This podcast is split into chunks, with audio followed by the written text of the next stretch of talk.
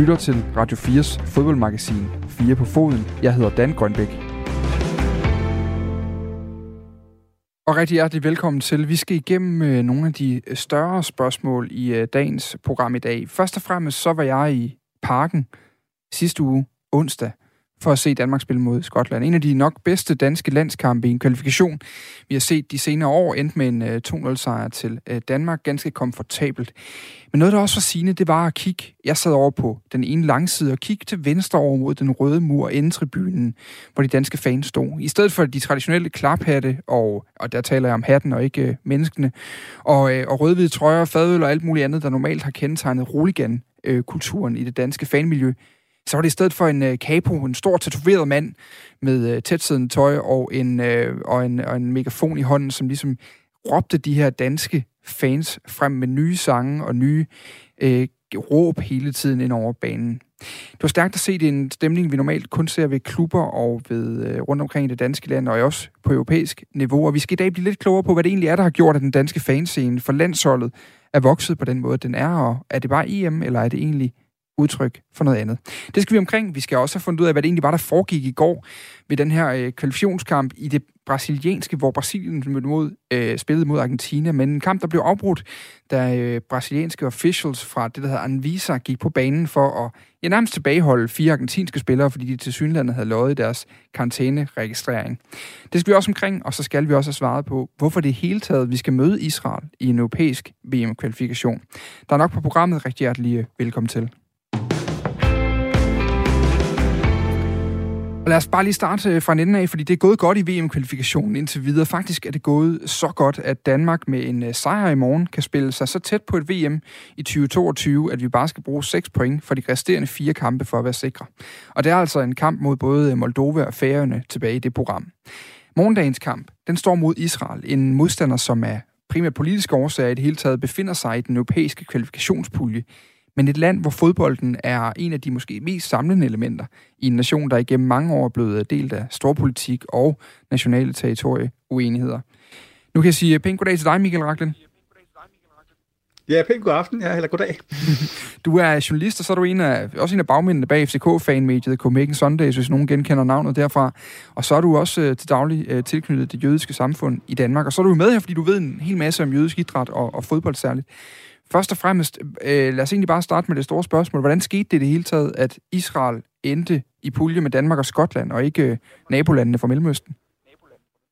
Ja, men det er jo længere historie, og ikke helt overraskende handler det selvfølgelig om Mellemøstkonflikten og, og, og politik. Og øh, faktisk, øh, i, i, øh, hvis vi går tilbage i historien, så har øh, Israel spillede i det, der hvor det geografisk kører hjemme, nemlig den, den, den, den asiatiske øh, øh, det, øh, fodboldføderation. Eller, øh, men øh, i, i, øh, der sker jo det i kølvandet på, på seksdagskrigen. Øh, der begynder en... Jeg tror lige, vi har bøvl med at få fat på øh, Michael Raklin lige nu på øh, forbindelsen. Lige et kort øjeblik. Michael, kan du høre mig? Nu prøver vi altså lige at, øh, at få fat i Michael her på en telefon. Så ser vi, om vi er heldige. Hej Michael, kan du høre mig nu? Ja, ja nu kan jeg godt høre. Ja, så tager vi lige en uh, god gammeldags måde, hvor vi i hvert fald er sikre ja, på, at vi kan høre ja, hinanden ja, igennem. Ja, ja, ja, så kan vi forstå, hvad jeg siger, ikke?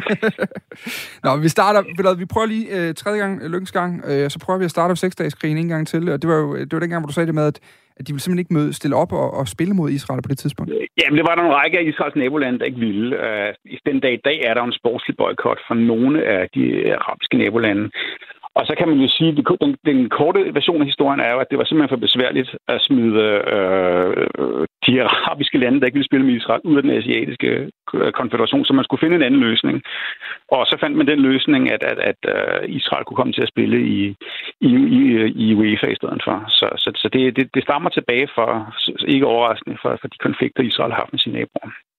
Og man kan sige, at Israel, de var jo altså, de var tæt på at kvalificere sig til EM i øh, 2020, også relativt tæt på i år 2000, men ellers så står, ifølge hvad jeg kunne finde i historiebøgerne, VM i 1970 som den eneste slutrundedeltagelse siden øh, medlemskabet af UEFA. Har det, har, det, har det sportsligt været godt eller skidt for Israel, at man, at man spiller i den europæiske øh, del af, af fodbolden i stedet for den asiatiske? Det, det, kan man jo, det kan man jo altid diskutere, og man kan sige, sådan, fra det politiske synspunkt, så er der nogen, faktisk specielt meget amerikanske jøder, som er sådan meget forarvet over, hvorfor øh, skal de spille i, UEFA, når det er i virkeligheden er deres nabolande, der har valgt at boykotte den. Jeg tror, at de fleste israelere er rigtig glade for, at man spiller i, i UEFA. Det har jo så også den betydning, at, at man til... Øh, at, at man på klubplan kan komme med og spille i de sjove turneringer, Champions League og, og øh, Europacupen.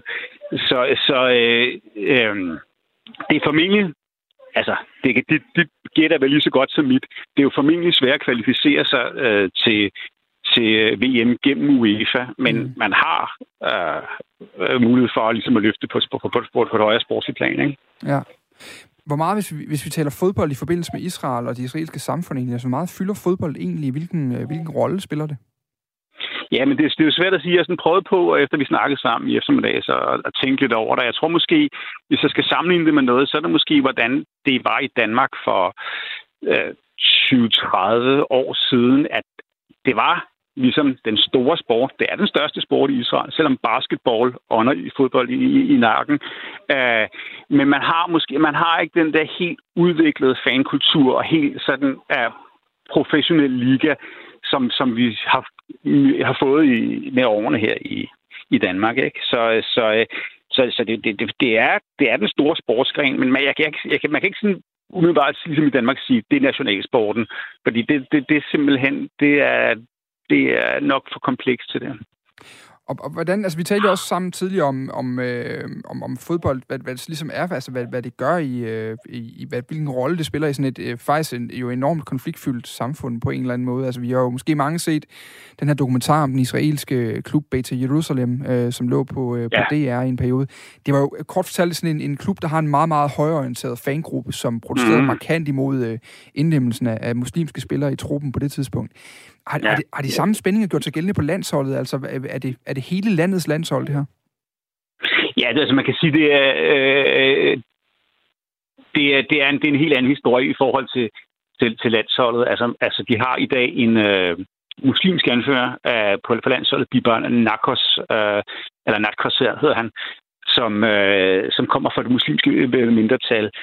Øh, så, så, så hvis man skal i hvert fald sætte de positive briller på, så, så, så er der dele af israelsk fodbold, som har en meget mere inkluderende og integrerende øh, effekt i, i, i, sam, i samfundet, og er med til at, at gøre, at man kan mødes på tværs af det. Men, men, men det er jo klart, at det den dokumentar viste var, at ligesom i Europa, der er der øh, visse fodboldklubber, der tager stærkt nationalistiske, øh, højreorienterede grupperinger til sig. Og så kan man jo så sige, det, der har været det sjove, hvor de virkelig har været, hvor virkelig bare til Jerusalem nærmest er blevet til grin i hele Israel, er, at nu er de faktisk blevet opkøbt af en, en, øh, en, en arabisk klubejer fra Emiraterne. Mm. Og så er, det jo, så er det jo svært at være op på den høje racistiske hest. Så øh, øh, generelt mener jeg, Israel, at fodbold i Israel har en meget positiv øh, effekt i kraft af, at, at, at man kan spille øh, muslimer og jøder mod hinanden, og så også på samme hold. Ikke? Mm.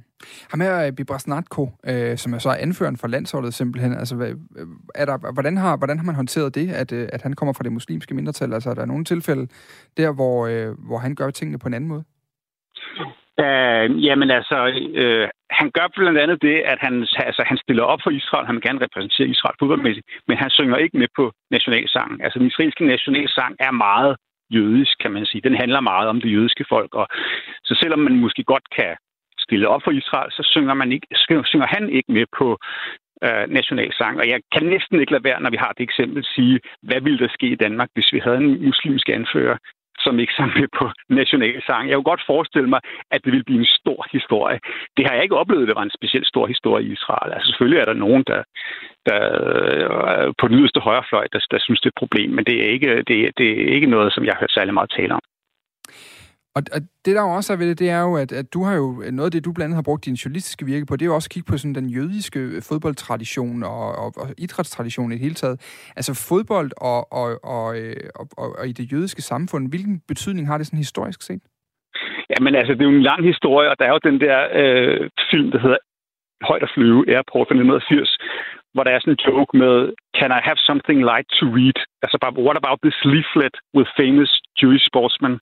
Altså, at der ikke er nogen, er nogen berømte jødiske sportsmænd, men det er forkert. Der var en kæmpe jødisk idrætsbevægelse i Europa øh, i mellemkrigsårene, øh, som ligesom var en del af sionismen, hvor man dyrkede det, man kaldte sådan en muskeljødedom, at øh, jøderne skulle øh, kunne vise sig på den atletiske scene, ligesom alle mulige andre. Der var nogle store fodboldklubber. Der var blandt andet en øh, fodboldklub, der hedder Kora Wien, som vandt det østerske mesterskab i 1924. Så der er en kæmpe jødisk idrætskultur, som til dels er kommet med de jøder, der emigrerede fra Europa til Israel. Og nogle af de her navne, man kender fra israelsk fodbold, Hakora, Hapoel og Maccabi, er navne, som også har været gamle europæiske klubber. Og, og øh, noget andet, der er også interessant lige nu her, det er jo en af sådan, altså Israel øh, slog jo senest, altså sådan Østrig stort her nu. De har også slået Færøerne markant større end Danmark, de formoder at gøre på Færøerne her nu. ja, øh, der, der er flere spændende spillere på holdet, som også spiller i europæiske storklubber. En, uh, en Sahari er deres, deres angriber, som laver mål på samlebånd. En Salomon, der spiller i Shakhtar Donetsk. Øh, hvordan, er forventninger? Altså, nu kender du noget til jødisk samfund i Danmark. Jo, hvordan er forventningerne egentlig til det her hold blandt, øh, blandt jøder og blandt israeler og, og så videre? altså, jeg vil sige, at når jeg snakker fodbold med israelere, så er de, underspiller de altid meget landsholdet, og har simpelthen set for, for få succeser, til de ligesom vil, vil, vil, vil tale dem op. Men det er klart, som du selv siger, vi har, der har vi, som har scoret øh, fem mål i de sidste to kampe. og jeg kan se, at Julemand i dag også var ude og sige, at det var en spiller, man skulle holde øje med. Så man vejer morgenluft, men jeg tror også, øh, altså vejen til VM bliver svær som toer, ikke? Øh, mm. Og nu skal Danmark jo vinde den her gruppe. Det er der meget, der tyder på. Og det håber vi jo også. Det håber jeg selvfølgelig også. Så, øh, så, så, så det bliver svært. Jeg tror, jeg tror ikke en, en VM VM-kvalifikation øh, er lige om, om hjørnet, men det kunne jo være sjovt at komme til, til Katar, som er et land, der ikke øvrigt igen jeg kender Israel. det kunne da være et statement i, i hvert fald. Ja, ja. Til sidst her nu, øh, Michael Raklin, altså, øh, så vidt jeg har fået fortalt, så, så falder den her kamp i morgen jo øh, lige oven i det, det jødiske nytår, Hoshana, øh, hvis jeg udtaler det bare Rosh Hashanah, ja, men øh, det er derfor, jeg, jeg, hvis, hvis jeg er en lille smule fraværende, så er det også, fordi jeg får 12 mennesker til øh, gefilte fish og ønskesuppe om, om en halv time, som er jo sådan, vi trykker den af til nytår. så det er, det er en jødisk kældedag, faktisk en meget vigtig jødisk kældedag i morgen, men øh, når man spiller i UEFA, så ved man jo godt, at man kan ikke indrette kalenderen efter det. Så, så selvfølgelig stiller, stiller øh, spillerne op, og der er ikke, øh, i nyere tid har jeg ikke hørt om nogen israelske spillere, som er så religiøse, at de ikke stiller op på helligdage. Det ved, jeg, har jeg eksempler for tilbage i historien, men øh, ikke sådan i den professionelle lære. Vi må se, det er lige, det må ikke, der sidder en enkelt i den danske landsholdslejr eller to og håber på, at de, de får fejret nytår godt og grundigt, øh, og så ikke... Øh... ja, men jeg vil sige, at den jødiske nytår minder ikke så meget om danske nytår. Det er ikke, det er ikke, det er ikke sådan noget, man vil op til klokken 12 og trykke den af med vodka direkte fra flasken og så videre. Det, det, det bliver det ikke så meget af. Modtaget. Michael Raklin, øh, sidst men ikke mindst, øh, øh, hvordan er det i det jødiske samfund i Danmark? Altså, er det en, er det en stor begivenhed, når, når Israel kommer på besøg og skal spille i parken? Jamen, det er det jo. Det er det selvfølgelig. Altså, man kan sige, alle danske jøder, jeg kender, holder selvfølgelig med Danmark. Vi er jo danskere. Men det er mere, der er mange, ikke alle, men der er mange, der føler en, en, en form for relation og et specielt forhold til, til Israel. Og da min far fandt ud af, at jeg havde billet til kampen i morgen, så ville han sådan helt, ej, nu skulle jeg også lige skaffe ham en billet. Ikke? Mm. så, og min far er 85, så han går ikke så tit til fodbold. Så altså, selvfølgelig er det noget specielt, når vi møder Israel. Men det er altså svært at få en billet på nuværende tidspunkt. Der er udsolgt til, øh, til kampen i morgen, og, øh, og det bliver virkelig spændende at følge. Ja, men jeg glæder mig rigtig meget glædeligt jødisk nytår, Michael Racklen. Tak skal du have. Tak. Tusind tak, fordi vi måtte forstyrre dig lidt her i dag. Ja, helt i orden. Det er godt. Tak. Hej. Og øh, det er altså som sagt i morgen, den her kamp øh, den bliver spillet. I dag der har der altså været pressemøde. Erik Kasper Julemand har været ude at sige, at øh, noget af det, man håber på oven på den her øh, relativt fæsende affære på færøerne, vi så i, øh, i lørdags, det er altså, at, øh, at det, at han har sparet ni spillere af de danske, øh, betyder, at man kan køre israelerne trætte i øh, parken i morgen. Øhm, og det er altså noget af det, man, man, man blandt andet spiller på. Man, så vi kan roligt regne med, at man stiller i, øh, i fuld, fuld start, eller var den bedste, vi overhovedet kan præstere på det danske niveau. Som sagt, så mødte vi altså Israel i marts. Der vandt vi øh, 2-0, og det var på øh, udebane på det tidspunkt, og øh, kampen i morgen starter kl. 20.45.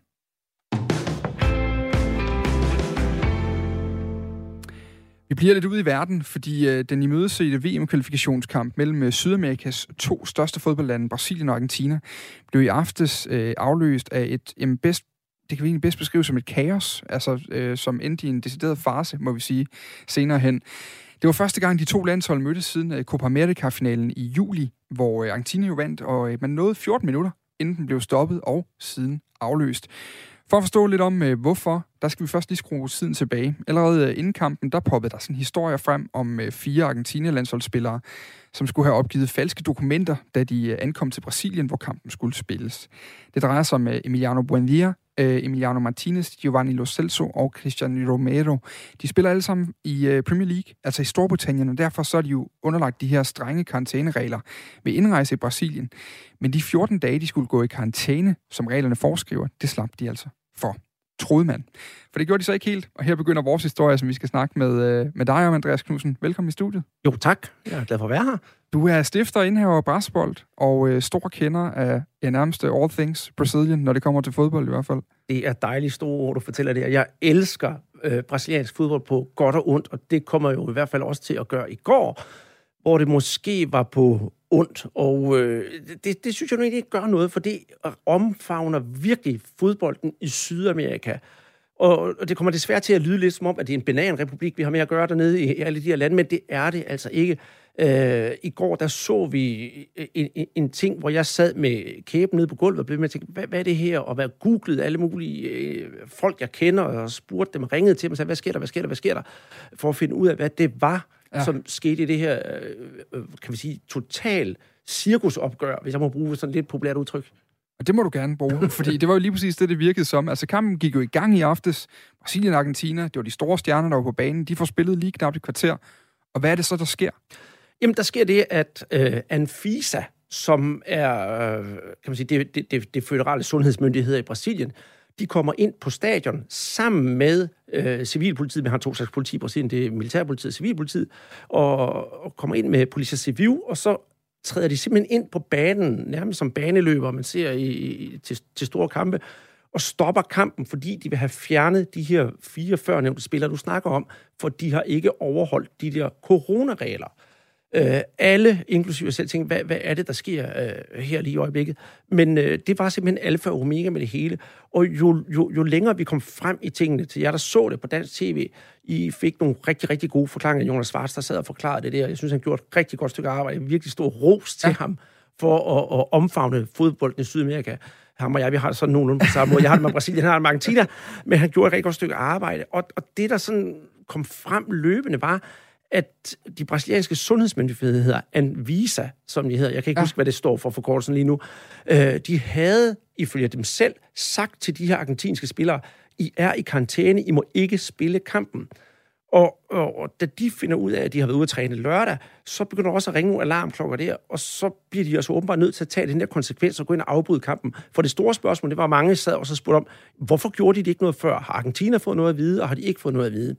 Jeg ved ikke umiddelbart, hvad AFA, det er altså det argentinske fodboldforbund, hvad de har sagt til situationen, men det, jeg har fremlagt her, og meget, meget kort, for det er altså en lang historie, det er, hvad anviser de har, hvad, hvad de har kommet ud med. Så de har simpelthen været inde og sige, vi havde advaret, vi havde sagt, at de ikke skulle være, og så da de trodser det, så er vi så nødt til at skrive ind, også efter kampen egentlig er gået i gang. Ja, ja, på en fuldstændig, fuldstændig grotesk måde, ikke også? Ja. Og, og, og Anvisa, de siger også, at de har fået nogle papirer fra Argentina, som er forfalsket, og de er forfalsket af den samme person fra det argentinske fodboldforbund. Og, og her der kommer der også sådan et eller andet, øh, skal vi kalde det sådan et, et skænderi mellem Brasilien og Argentina, for det virker som om, øh, det kan godt være, at Anvisa har ret, men hvis de ikke har ret, så synes jeg også, at de er virkelig ude med riven ja. ude for det argentinske fodboldforbund. Men jeg har øh, haft en travl dag i dag, så jeg har ikke rigtig kunne finde ud af, hvad, hvad har det argentinske fodboldforbund sagt til den her spejede situation? Har de, hvordan har de forsvaret sig? Det har jeg ikke helt fundet ud af nu. Det interessante er også, hvordan spillerne reagerer, fordi man ser jo øh, blandt andet Lionel Messi være tydeligt frustreret under i går og prøve at tale med de her officials, der kommer ind på banen med mundbind og øh, sort tøj, og lige at sige, det ser meget alvorligt ud. Altså, hvad er det, hvordan har spillerne reageret på det her? Hvad bliver der sagt? Jamen, man kan jo øh, gudskelov se, at det had, der er mellem Brasilien og Argentina, det kommer vi nok til at snakke om lidt senere, øh, det, det bliver lagt på hylden for et øjeblik, og, og, og Messi kommer ind, de griner, de snakker sammen, og jeg tror, de begge to har sådan en... Øh, øh ting med sig. Vi forstår altså ikke rigtigt, hvad der foregår her. Men efterfølgende, der, der er der jo kommet ud i pressen, at Messi har været meget utilfreds med den måde, det hele foregik på. Og man så jo også, og det undrede mig lidt, at han kommer ind. Han kommer ikke ind iført sin landsholdstrøje. Han kommer faktisk ind iført sådan en vest, som fotograferne bruger, mm. og står og snakker med dem. Og jeg tror, det, øh, det er altså min øh, egen udredning det her, at det er, så repræsenterer han sig selv, og måske ikke det argentinske landshold. Ja. For der kommer også den problematik, det er, at Brasilien, de blev jo på banen og, og, og begyndte at spille 4-5 mod 5, og så videre, ja. så videre, så videre. Altså, det, det er første gang, vi nogensinde har set to landshold, der har vundet fem VM-mesterskab, VM-finaler, spille mod hinanden. Men Argentina, de gik, og det kommer jo til at komme, det kommer til endnu et problem, fordi hvis Argentina forlader banen, hvad sker der så? Så er de jo gået for kampen, så kan de jo risikere at blive taberdømt. Men på den anden side set, så har vi også Brasilien, som deres myndigheder har gjort noget forkert. Kan Brasilien så blive taberdømt, eller skal kampen spilles helt om? Fordi det er jo også det store spørgsmål. Hvad skal der ske nu? Ja. Og det er der ikke rigtig nogen, der ved. Jeg vil gerne lige prøve at høre lige ind, fordi vi skal netop lige omkring til det sådan lidt storpolitiske. FIFA er også kommet med en udmelding her til eftermiddag, kunne jeg se, øh, lige jeg gik i studiet. Men, men øh, jeg, kunne, jeg ved, du har talt med, med Becarter, eller Becharter. Becharter de Oliveira. Ja, tidligere OB-spiller, som ja. vi jo nød i Superligaen i, øh, i et par år. Altså, hvordan, om hvordan man ligesom har reageret i Brasilien. Hvad, hvad, hvad siger manden på gaden i Brasilien til de her øh, kaosscener? Det er, det er, det er tristesse. Fod, altså, altså, det er jo ikke fodbolden har vundet, fodbolden har tabt. Og, og, og Brasilien, synes jeg, har haft sådan på landsholdsplan haft det lidt svært med at, at kunne omfavne brasilianerne. Det har været mere, ligesom når, når for eksempel det går dårligt for Danmark, så er det vi, ja. eller, så er det de spillede en dårlig kamp, og vi spillede en god kamp, ikke også? Øh, og sådan er det meget i Brasilien. Brasilianernes øh, landshold har en, en, et identitetsproblem. Neymar ankommer til træning i helikopter. Jeg kan, selv jeg som dansker, kan ikke sætte mig i Neymars sted, og en brasilianer, der ikke har råd til at spise mad, eller noget som helst. Han kan heller ikke sætte sig i Neymars sted. De vil have det folkelige tilbage, og det brasilianske fodboldforbund, øh, det er også politisk, de bærer også en del af ansvaret, mm. fordi de vil jo gerne have så mange penge som overhovedet muligt, så derfor rykker de deres kampe til Asien, øh, Hamburg for eksempel, det så vi jo selv, det der Hamburg eller Brasilien og Danmark spillede mod hinanden i 2012, øh, for at tjene så mange penge som muligt.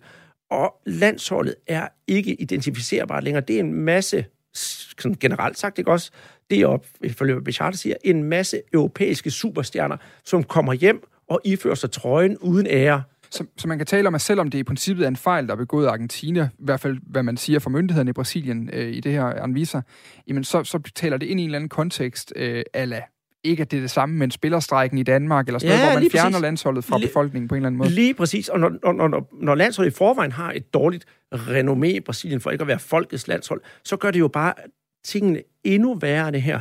Og, og jeg vil ikke placere skylden hverken hos Brasilien eller hos Argentina. Umiddelbart så virker det som, der er været en fodfejl, ja. og, og, og spillerne skal jo ikke være over loven. Og så tror jeg også, at øh, hvis man så også ser sådan lidt anderledes på det med de brasilianske briller, i hvert fald som jeg har der, så synes jeg også, det er underligt, hvorfor kunne de fire argentiner få lov til at spille, når spillerne for eksempel fra Zenit St. Petersborg, ja. de måtte ikke komme ned og spille, fordi de skulle spille mod Chelsea Champions League næste uge, Firmino og alt dem der. Altså, ja. altså, det er jo også en større snak. Vi kan lige prøve at tage FIFAs melding, for de kom med en uh, ny udmelding om sagen her til eftermiddag. De uh, skriver i en, uh, en udtalelse, FIFA beklager scenerne, der fulgte efter suspenderingen af kampen mellem Brasilien og Argentina i den sydamerikanske VM-kvalifikation, der forhindrede millioner af fans i at nyde en kamp mellem to af de vigtigste fodboldnationer i verden.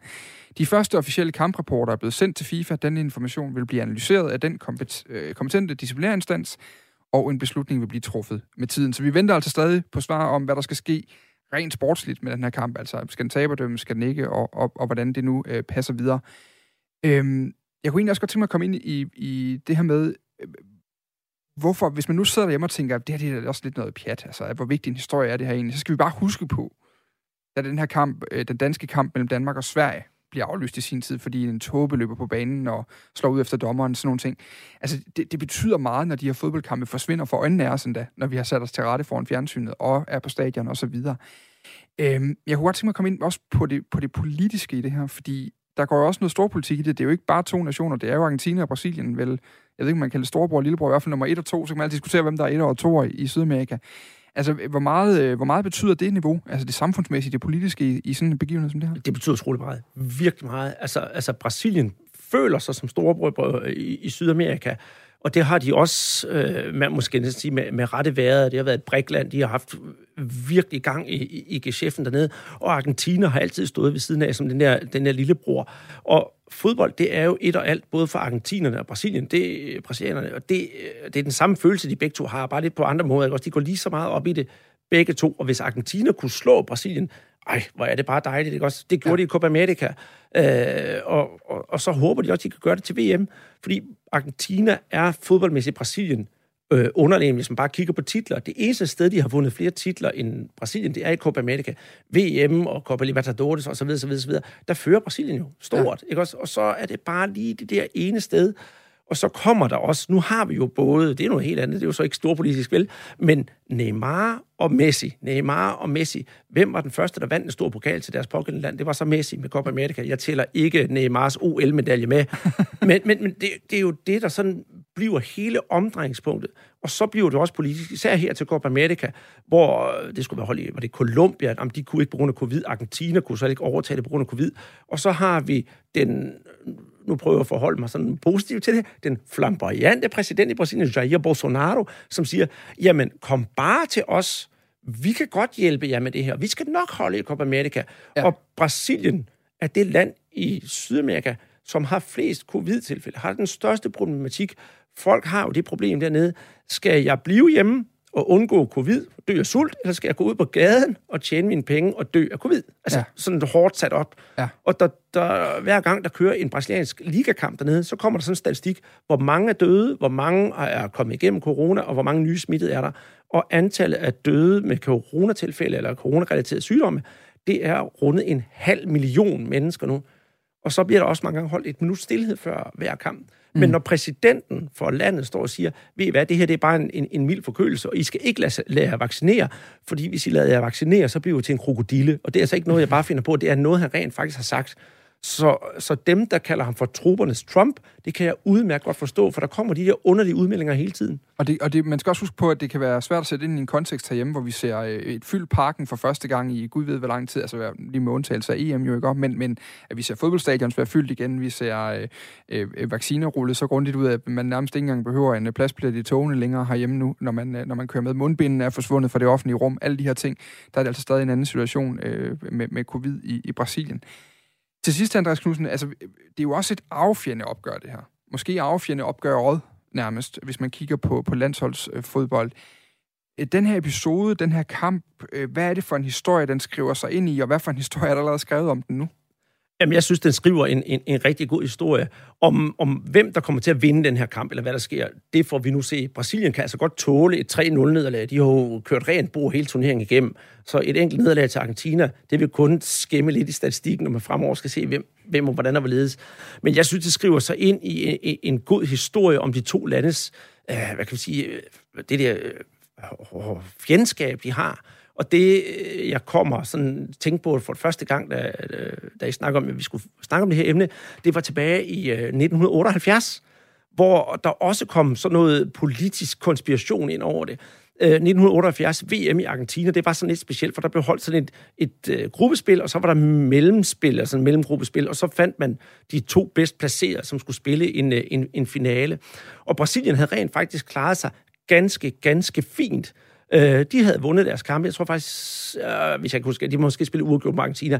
Men hvor alting er, så stod de før den aller sidste kamp mellem øh, Argentina og Peru med en, mål, en positiv målscore, der hedder 6-1. Mm. Og øh, i den sidste kamp, der skulle Argentina og Peru møde hinanden, og Peru havde altså et relativt stærkt hold. De spillet 0-0 mod Holland, for eksempel, og vundet over Skotland og Iran, og havde store spillere som øh, hvad han, Teofilio Kobilas på holdet.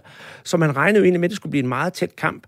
Men pudsigt nok, så taber Peru tilfældigvis, siger man, 6-0. Og det passede jo lige ind i Argentinas sag, fordi så kunne de komme til finalen og spille deres, øh, spille deres VM-finale. Og her de seneste år, så er der altså også gået nogle hæftige rygter om, at der skulle være nogle militærpersoner nede i, øh, i, i Perus omklædningsrum før kampen og sige, hvis I ligger jer ned, så kan vi godt frigive nogle politiske fanger i Peru og så videre, så videre, fordi det var jo bestemt også et, øh, et politisk VM. Mm. Og så kan vi også sige, det der lille arbejderbej med de to lande, ikke også? Hvem fik et rødt kort i 1982 mod Brasilien og Argentina? Det var jo selvest det unge Diego, der havde fået, fået nok. Så der er rigelig historie at tage fat i om Brasilien og Argentina. Men lige i det her tilfælde, hvem der er den skyldige, og hvad der er sket, der synes jeg, vi skal vente lidt og se, hvad der sker, fordi øh, har Argentina rent faktisk gjort noget forkert, og hvad siger de der Anvisa, og ja, mm. det, det er jo nok en historie, der kommer til at fortsætte nogle dage nu. Vi må lave en uh, Dylan på den og sige, at uh, svaret det flagrer stadig i vinden eller andet sted, som, eller blaffer i vinden, og så må vi se, hvornår det, det, det dukker op et eller andet sted. Uh, Andreas sagde også til mig, inden vi gik i gang at det, det er jo sjældent et uh, sådan ordentligt klassisk opgør mellem Argentina og Brasilien, hvis der falder et rødt kort. Det er rigtigt. Så det siger også noget om den hårdhed, der er i, uh, i den her kamp. Andreas Knudsen, tak fordi du kom i studiet og udlægge teksten. Altså uh, stifter, af, uh, stifter indhaver Brasbold og, uh, og stor kender af brasiliansk fodbold.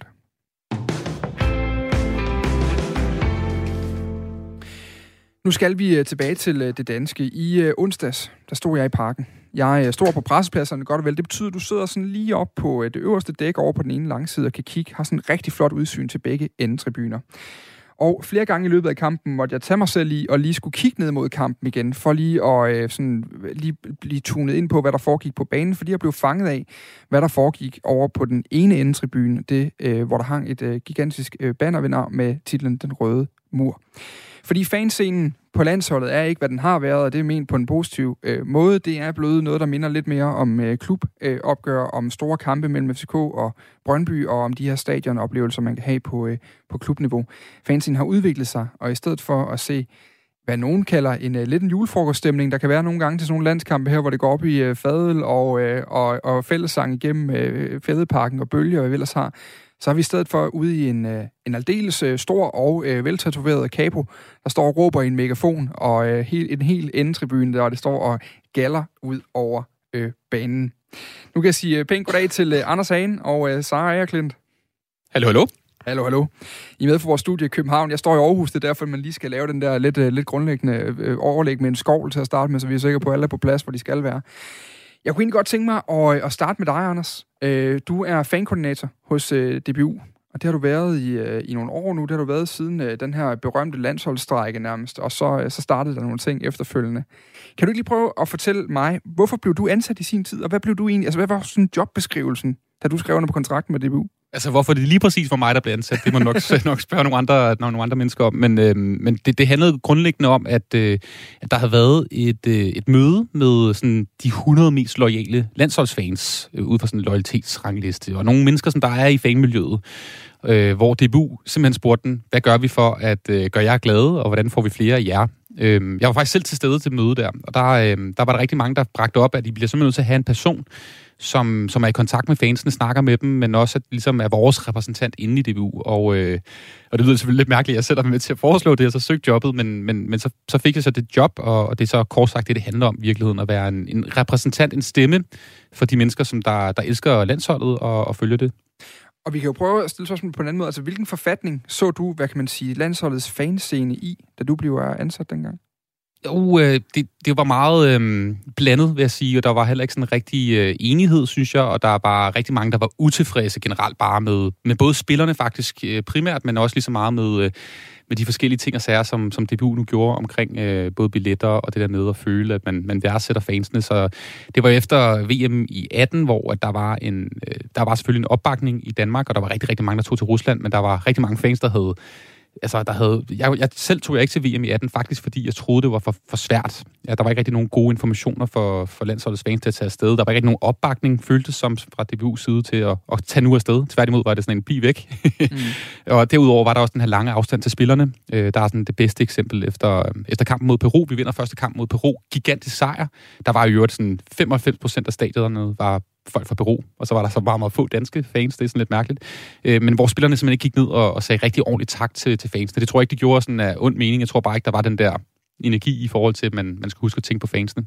Og så derudover, efter i forlængelse med det, den sådan lidt dårlige oplevelse, så kom der den her spillerkonflikt, som, som gjorde, at der kom en ret dyb grøft mellem, mellem fans og, og DBU og spillerne. Mm. Så er Klint, også øh, pænt goddag til dig. Jo, tak. Næstformand i øh, Danske Fodboldfans. Ja. Og øh, jeg kunne egentlig godt tænke mig at høre, hvordan, hvis vi nu tager cirka samme tidspunkt, som vi snakker med Anders om her nu, altså hvordan så du på fanscenen i forbindelse med landsholdet på det tidspunkt? Uh, jeg tror egentlig, jeg godt kan bakke op om det, der Anders han siger med, at de var meget blandet. Øh, det, altså, vi stod jo på øh, stemningstribunen og havde egentlig som opgave at, at ligesom prøve at være stemningsskabende. Øh, stod måske placeret lidt dårligt på tribunen, så... Øh, og havde lidt en kamp med dem omkring os, der ikke lige forstod, at det var en stemningstribune, så, øh, så tror jeg, at jeg tidligere har beskrevet det som, at vi havde lidt julefrokostsegmentet, det vil sige, øh, øh, middelalderne gifte mænd, der øh, for en gang skyld var blevet sluppet ud, og det øh, afspejlede sig også i mængden af alkohol. Øh, og så øh, havde vi øh, familierne, som, øh, hvor det var de billigste billetter, det var stemningstribunen, så derfor så tog man familien derhen.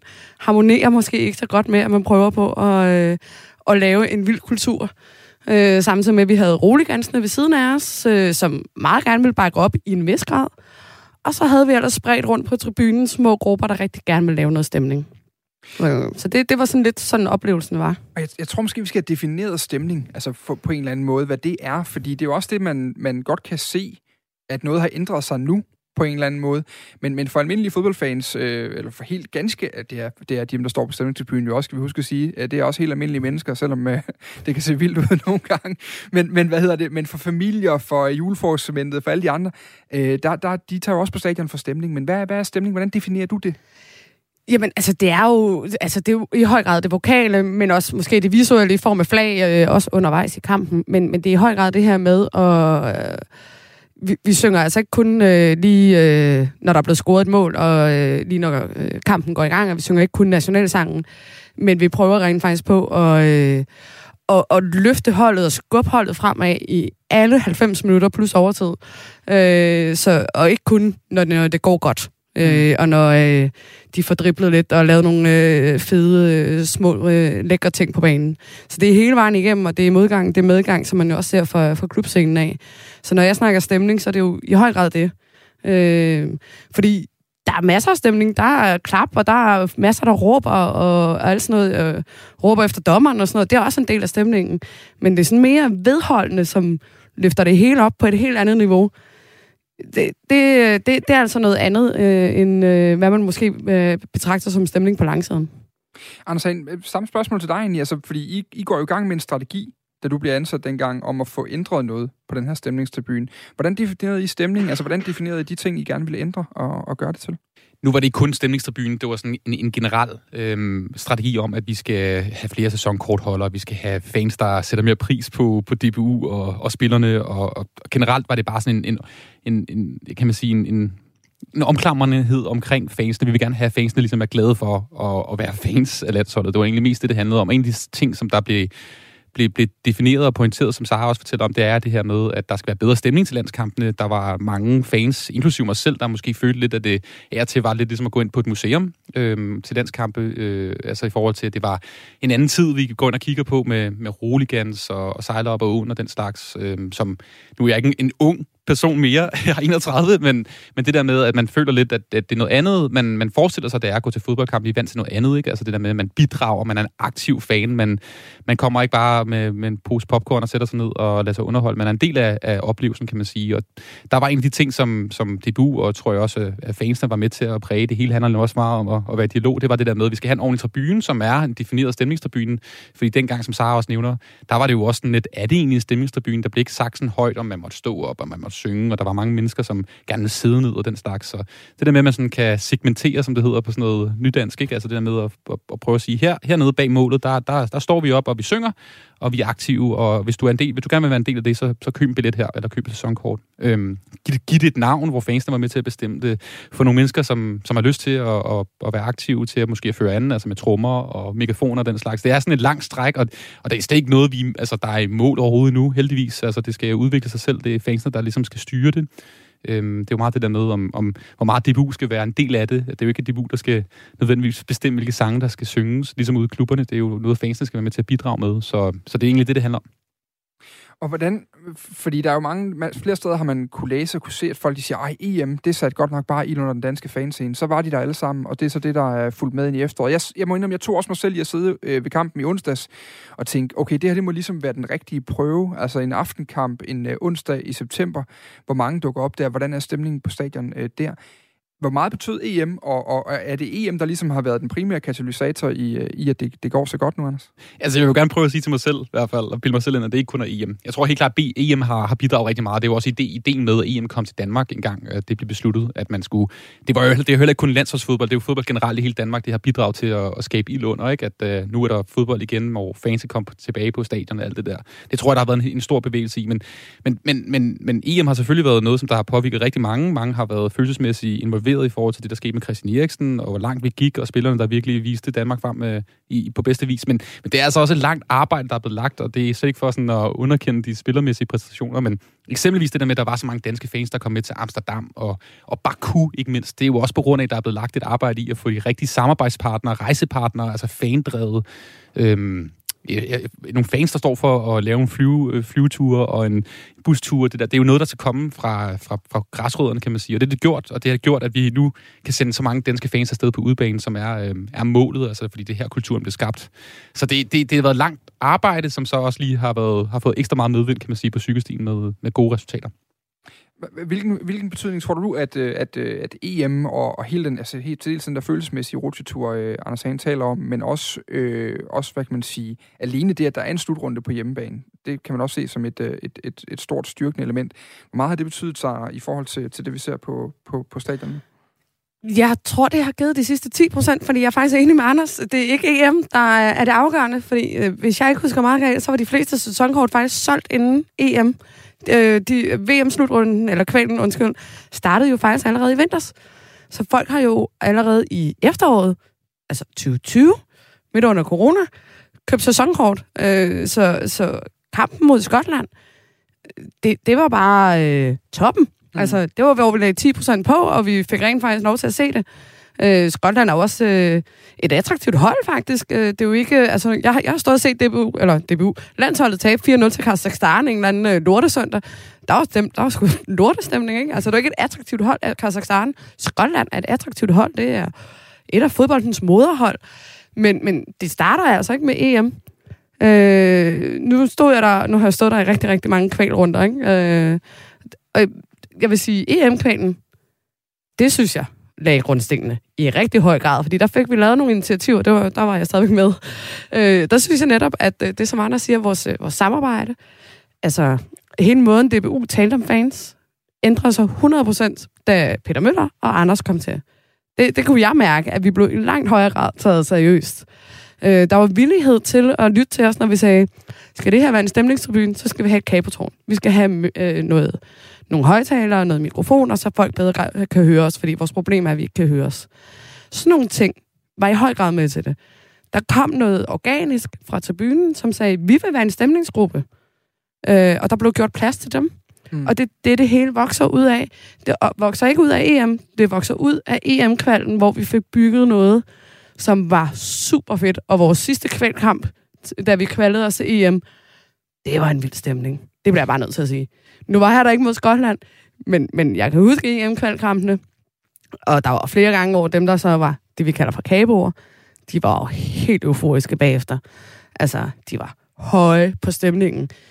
De var ædru, men de var høje på stemningen. Mm. altså, så ædru, som man er til en fodboldkamp, men, men stadigvæk. Altså, det, det var jo helt vildt. Altså, det er sådan noget, jeg har været med til at opleve på klubbold, som vi faktisk fik lagt til EM-kvalden.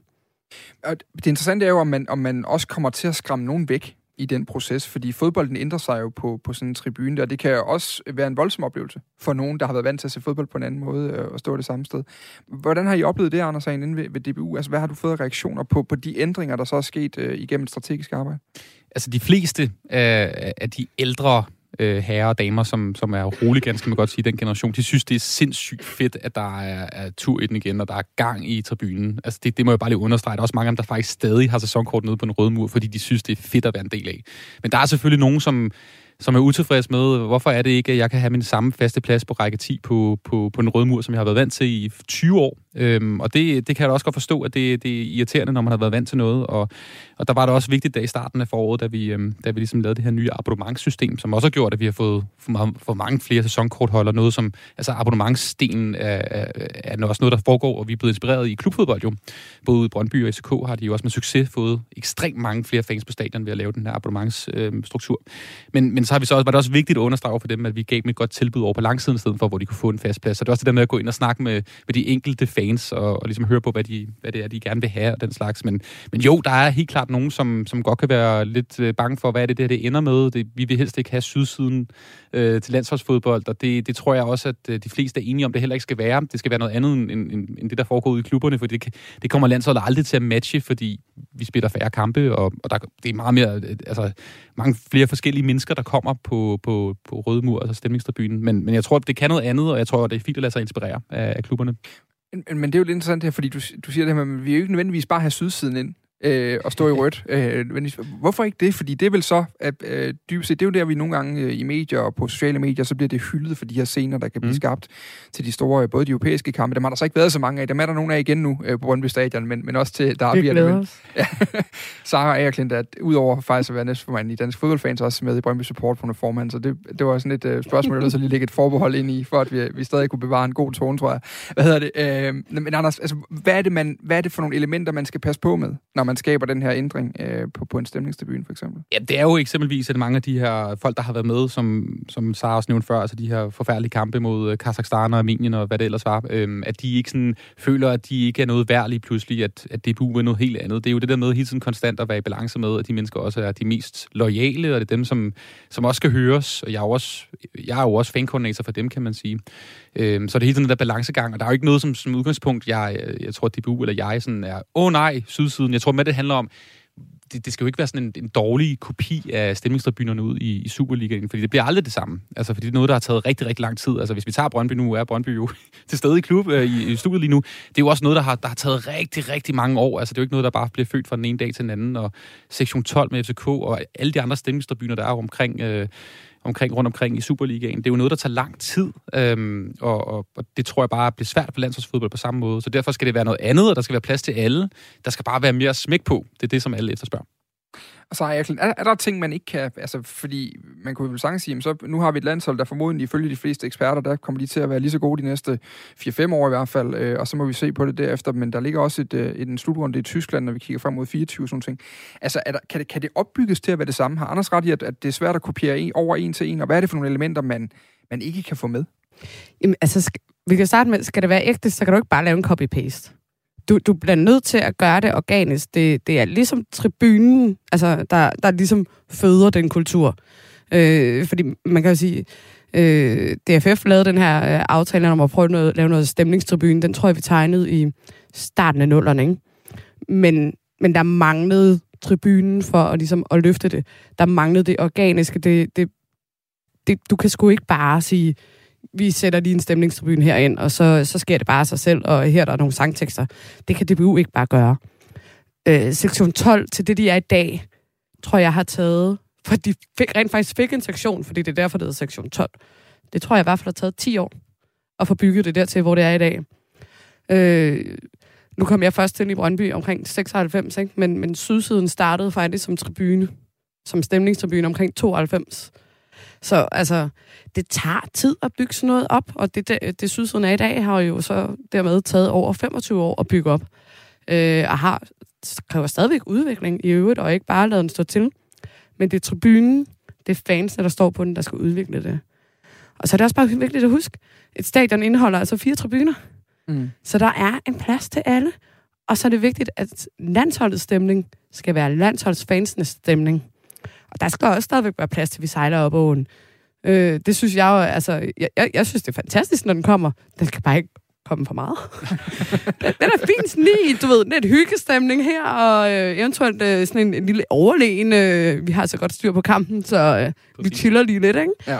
Men, så der skal også være respekt for historien. Og noget, som i øvrigt bare lige en helt bisætning omkring, da jeg lagde mærke til kampen mod Skotland, det var, at der var ekstremt mange kvinder på stadion, og det synes jeg var, var sindssygt fedt, fordi det er også noget, som i fodboldkulturen har, har, har manglet, synes jeg, de mange år. Jeg ved også, at Sara jo også er en, en del af det her med at, at prøve at få flere kvindelige fans, og det også være, få dem til at være mere aktive, fordi det er jo noget, vi mangler. Altså, det, vi, vi har ikke set nogen kvindelige kaboer eksempelvis, og det er en ekstremt mandsdomineret, øh, og det, det, der tror jeg for eksempel, at, at landsholdsfodbolden har et, et sted i, i markedet, nu kan det lyde lidt kommercielt, men det der med at få, altså det, det er noget, som vi kan forhåbentligvis at få endnu flere kvindelige fans ind, som så kan noget helt andet. Ikke? Altså, mm. Så der er mange, mange steder, hvor man kan sætte ind. Det tror jeg, du har ret i, også fordi at klubkulturen kan virke en smule ekstrem, hvor med al respekt, landshold er måske lidt mere mainstream. Det er nemlig for alle danskere, hvor øh, enten holder du med en ene klub, eller en anden klub, eller en tredje klub. Ikke? Der er også nogen, der holder med Aarhus og Aalborg, ikke, har jeg hørt. Øh, så, så, de, de men, men hvorimod ja. landsholdet, det er jo os alle sammen på ja. tværs af klubberne. Øh, og jeg oplever nemlig også, og har oplevet flere år, at der kommer flere kvinder til, til landskampene. Ja, Jeg kunne egentlig godt tænke mig at holde fast i det her med klubberne, fordi, fordi nu har vi nogle, vi har nogle dygtige øh, stemningsgrupper øh, fra forskellige hold i Superligaen, som jo er trænede stemningsfans, hvis vi skal bruge den term. Altså er trænet i at stå på stadion på den måde, holder af at gå til fodbold på den måde, og kan bidrage til, til stemningen øh, med, med sange, med råb, med alt muligt andet, hvad der nu hører til. Hvordan, Hvordan fletter man det sammen? For jeg tænker også, at når du står på en tribune øh, i, i parken til en landskamp, så er du jo i princippet på udbanen, så på nogle niveauer, men du er så alligevel på hjemmebane, fordi det er det danske landshold, der spiller ned på banen. Øh, kan, kan det her også være noget, der, der skaber samarbejde mellem fanklubberne, mellem, øh, mellem de øh, folk, der normalt får en, øh, en fest ud af ikke at kunne lide hinanden, øh, når, når der skal spilles kampe? Det er helt klart. Altså, jeg ser i høj grad, at folk mødes på tværs af klubber øh, til landskampene, øh, og har gjort det i mange år faktisk. Øh, rigtig mange venskaber på tværs af klubber, der er startet øh, til EM i Portugal for eksempel, øh, hvor jo det, øh, mange af vores gamle sange, de egentlig starter fra, fra en eller anden lille landsholdskamp, øh, hvor de har siddet der. Ikke? Øh, så jo, det, det betyder helt klart noget. Øh, men man kan sige, det der også er forskellen, det er jo, som, som Anders selv siger, der er langt imellem landskampene. Hvorimod på, på klubniveau, så mødes vi hver uge, så... Øh, til tredje kamp, så kan vi godt har vi lært den nye sang, ikke? hvor det kan altså nærmest tage flere år at øh, få en, en, en sang ordentligt ind på tribunen. Øh, eller i hvert fald en helt kvalrunde. Altså, man mange kampe på den måde. Jeg kan love dig for. ja, du. Sindssygt. Men, men, men ja. altså, for at sangene ligesom øh, kommer ordentligt ind, og man har lært dem, altså det kræver altså, at man synger om rigtig mange gange, og rigtig, rigtig tit. Og det er nogle gange det, øh, landsholdet lider, lider af, i, på stemningssiden i hvert fald. Her til sidst, Anders vi har lige et par minutter tilbage. Øh, og noget af det, øh, man jo også får, når man der lige pludselig opstår øh, massiv interesse, det er jo også nogle, øh, nogle scener, nogle, øh, nogle antal, øh, nogle øh, oplevelser, som kan være svære at styre. I, særligt i et landsholdsregi, øh, øh hvor der jo også er mange familier på, på tribunerne og alle mulige andre ting. Når vi nu ser tusindvis af danskere, der valgfarter til Amsterdam og skaber øh, noget, der i hvert fald ikke minder om de roligansamlinger, man har set øh, for mange år tilbage, øh, når vi ser de her stemningstribuner på den måde. Hvordan, hvordan kontrollerer man det? Skal man kontrollere det? Kan man kontrollere det fra, fra DBU for at sørge for, at det stadig er den her øh, samlende øh, fællesoplevelse for alle, uanset øh, alder og, og, og køn osv.?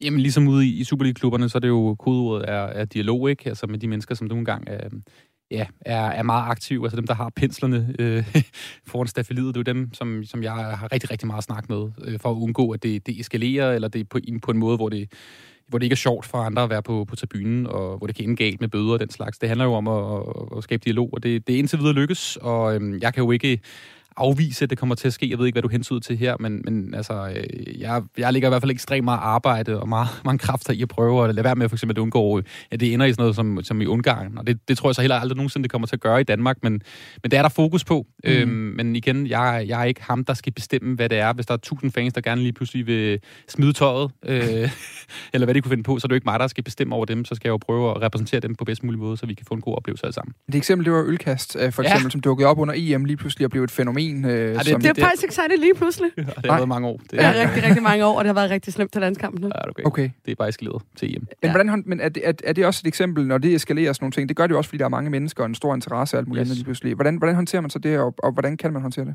Jamen det var, øh, lige i det her tilfælde var det jo konkret at, at være i dialog. Jeg har også et, øh, et fanpanel, hvor jeg har en, øh, en masse fans fra forskellige generationer og forskellige fangrupper, som er til stede, hvor vi snakker om det, og der var der jo bred enighed om, at alle var virkelig træt af det. Øhm, ja, kagebrugerne har jeg snakket med, alle vil gerne øh, det her til livs, og det handlede om at, at prøve at fortælle, hvor meget det kan gå ud over os, hvis det, hvis det sker.